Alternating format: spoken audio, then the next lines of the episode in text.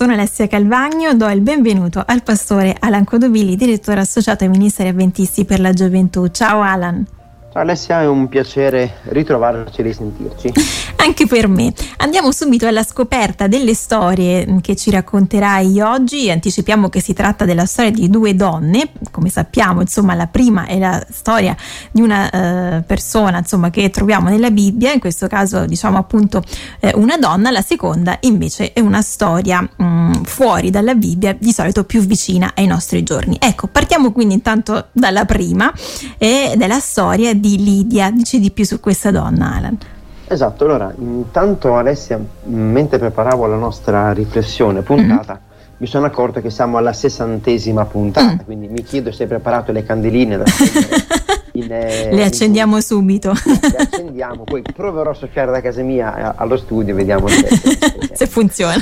Se funziona, se funziona. Allora, sì, la protagonista di oggi è um, una donna di nome, di nome Lidia, una donna eh, se possiamo essere poco conosciuta, ma non per questo meno, meno importante. Allora, di Lidia abbiamo eh, due riferimenti nel, nel, Nuovo Testamento, si trovano entrambi nel libro degli Atti al capitolo 16. Um, il libro degli Atti è un libro per noi come cristiani molto importante perché anche se a volte nello scenario comune la Bibbia vuol dire i quattro Vangeli, Matteo, Marco, Luca e Giovanni, oppure i primi cinque libri della Bibbia, famosi perché denominati Pentateuco, che contengono principalmente alcuni eventi come la creazione, i dieci comandamenti, il diluvio. Ecco, mm-hmm. siamo abituati noi a mh, mm, identificarci in questi testi, ma il libro degli Atti invece è importante perché perché narra la storia di quella che viene definita la Chiesa primitiva, che non ha nulla a che vedere con l'uomo primitivo, ma semplicemente per noi è importante perché ricordiamo bene che eh, il cristianesimo ha tratto origine da quello che era l'ebraismo, quindi uh-huh. si è sviluppato in, in quella parte della Palestina. E quindi vi ricordo che nel Nuovo Testamento e anche nella Chiesa primitiva la donna aveva un ruolo profondamente marginale senza mancare di rispetto a te Alessia e alle radioascoltatrici che, che ci ascoltano, ma trovare donne, espressione infelice, di peso a livello biblico è veramente difficile, anche se poi il peso gli viene donato da chi? Dagli autori biblici, quindi in una prima lettura le donne appaiono quasi come elementi in sordina, mm-hmm. ma mhm. studiando bene la Bibbia, e quello che faremo anche oggi in maniera comunque soft, ci renderemo conto che Lidia rientra a pieno titolo in queste donne che invece hanno avuto un ruolo importante. Ecco, quindi cosa ci dice il libro degli Atti degli Apostoli di lei? Perfetto. Capitolo 16, versetto 14, la mia versione riporta quanto segue. Anzi, partiamo dal 13. Il sabato andammo fuori dalla porta, siamo con Paolo, uno degli autori del Nuovo Testamento, fuori dalla porta lungo il fiume dove pensavamo vi fosse un luogo di preghiera e sedutici parlavamo alle donne là riunite. Una donna della città di Tiatiri, commerciante di porpora di nome Lidia, che temeva Dio, stava ad ascoltare. Il Signore le aprì il cuore per renderla attenta alle cose dette da Paolo. Questa donna non solo era, viene citata nella Bibbia, ripeto, sono poche le donne citate, ma era una donna, vi chiedo scusa, per favore, perdonatemi, capitemi, degna di ricevere la parola del Signore. Vi ricordo che nelle sinagoghe le donne erano collocate in un'altra postazione, non erano nella parte centrale, ma era nelle corsie laterali o addirittura sopra. Questa donna è degna di ricevere la parola del Signore e non solo, la Bibbia ci racconta che era una commerciante di porpora. Okay? Il secondo testo, eh, Atti capitolo 16, versetto 40, e poi andremo in pausa, riporta allora Paolo e Sila, usciti dalla prigione, entrarono in casa di Lidia e visti i fratelli, li confortarono, poi partirono. Ossia, Lidia aprì le porte di casa sua, noi andiamo a comprendere che si convertì quindi al cristianesimo uh-huh. e che casa sua divenne una sorta di chiesa. Vi ricordo che i primi cristiani si incontravano o all'aperto, veramente sulle rive dei fiumi, o in delle case. Le prime chiese cristiane erano delle case. Uh-huh. E Lidia fu una di quelle che aprì la propria porta, la propria casa per accogliere una delle prime chiese cristiane. Ecco, quindi sicuramente un ruolo importante è il suo esatto. allora. non per nulla è importante e non è di sicuro marginale. Certo, allora tra poco scopriremo allora di, di, quale altra donna parleremo, ascolteremo la sua storia che ci racconterà sempre il pastore Alan Codovilli. Io sono Alessia Calvagno, sono insieme al pastore Alan Codovilli che eh, ci sta raccontando eh, delle storie che hanno un messaggio in comune. Abbiamo iniziato prima con la storia di Lidia, è una donna di cui ci parla la Bibbia nel libro degli Atti degli Apostoli, abbiamo eh, visto che era una commerciante e che aveva aperto un po' eh, il suo cuore ma anche le porte di casa al cristianesimo perché casa sua era diventata una sorta di chiesa. Ecco, quindi adesso svegliamo invece la storia e il nome della seconda donna di cui parliamo oggi, Alan.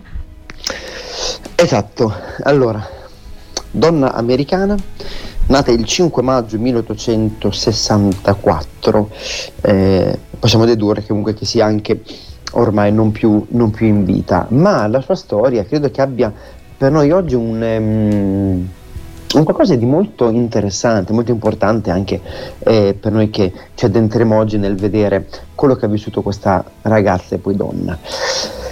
Nelly è il suo nome, rimase orfana di padre quando era ancora una, una ragazzina e decise quindi di iniziare a lavorare molto presto per aiutare la madre a, um, ad arrivare diciamo così a, a, fine mese si è improvvisato con, con tanti lavori uh-huh. ma il, ehm, il, lavoro che o meglio la passione che l'ha sempre accompagnata è stata quella della scrittura amava tantissimo scrivere ehm, chiedo scusa finché un giorno si imbatté in un articolo di giornale eh, da un titolo interessante, lo, lo, presento anche a te Alessia, non uh-huh. mancandoci di rispetto, che ha come titolo Cose bene che facciano le ragazze. Punto interrogativo. Incuriosita questo articolo, quando andò a leggere, eh, trovo una risposta che va a ritoccare quella che era la storia precedente.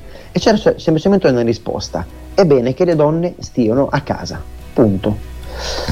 Nelly rimase letteralmente sbigottita davanti a una cosa del genere dicendo ma come io in quanto donna posso fare veramente tutto quello che può fare anche un uomo mm-hmm. e quindi decisi di mandare un articolo di replica alle, mm, a questa testa, testata giornalistica che era il New York, New York World eh, che al tempo aveva come direttore un, un, certo Joseph Pulitzer, quindi diciamo che non era l'ultimo arrivato nell'ambito della, dell'editoria e dei giornali. La sua risposta ehm, fece drizzare un po' le orecchie e le antenne al signor Pulitzer uh-huh. e decise di affidare a ehm, Nelly Bly, questo è il cognome B-L-Y, decise di dargli innanzitutto di assumerla e di dargli una rubrica molto interessante, ossia era quello di poter dare voce a tutte quelle donne e in tutti quei luoghi dove il silenzio regnava. Diciamo che era un qualcosa che proprio gli, cal- gli calzava a pennello uh-huh. e quindi Nelly iniziò a rendersi conto, uso un termine che oggi può essere frainteso ma non, non è di sicuro eh, arcaico come termine, lei comprese che poteva essere una donna emancipata, lei comprese che aveva le opportunità che avevano anche gli uomini e lei comprese che aveva un'utilità a quello che le poteva fare. E quindi decise, e qui c'è un aneddoto molto interessante che mi ha fatto un pochettino rabbrividire quando l'ho mm. letto, ehm, decise di fingersi una donna eh, malata di mente per entrare in un manicomio e testimoniare il pessimo trattamento che subivano le pazienti, le donne. Mm. Pensate che questa donna rimase un anno in una struttura, in un manicomio, per raccontare una volta uscita quello che vivevano là dentro. È una cosa veramente eh, forte sì. che va, va, oltre ogni schema. Sì, sì. E poi gli proposero di vivere quello che era un, eh, un, cult di Jules Verne, Il giro del mondo in 80 giorni, gli proposero di farlo, lanciando una sfida dicendo non ce la farei mai. Ecco, lei partì da New York a bordo di un, eh, di un piroscafo, o piroscafo, mi chiedo scusa, è errore mio, e, e, impiegò ben 72 giorni, 6 ore e 11 minuti e ritornò a New York. Una donna di una tenacia incredibile. Eh sì, coraggiosa perché, sicuramente. Donna coraggiosa, perché vi ho, messo, ho creato questa sorta di parallelismo? Perché un po' come Lidia andando controcorrente, essendo forse un anticonformista, decise di aprire casa sua per accogliere il cristianesimo, per accogliere i primi discepoli, una donna emancipata, una donna che aveva un ruolo sociale inferiore rispetto agli altri, ma lei si sentiva chiamata da Dio e credo che Nelly si sentì chiamata anche lei a dare voce a tutte quelle persone che purtroppo venivano messe a tacere semplicemente perché o donne o perché vivevano una condizione o uno stato sociale, se così possiamo definire, inferiore o minoritario. Ecco, quindi è davvero bello quello che accomuna queste, queste, donne che sono sicuramente di ispirazione anche oggi, visto che insomma purtroppo la situazione delle donne non è ancora rosea in tante, in tante situazioni, in tante parti del mondo. Quindi grazie eh, al pastore avventista Alan Codovilli, direttore associato ai Ministeri Avventisti per la Gioventù, per averci raccontato queste storie e appuntamento alla prossima Alan. Eh, grazie a voi e buon, buon proseguimento. Grazie.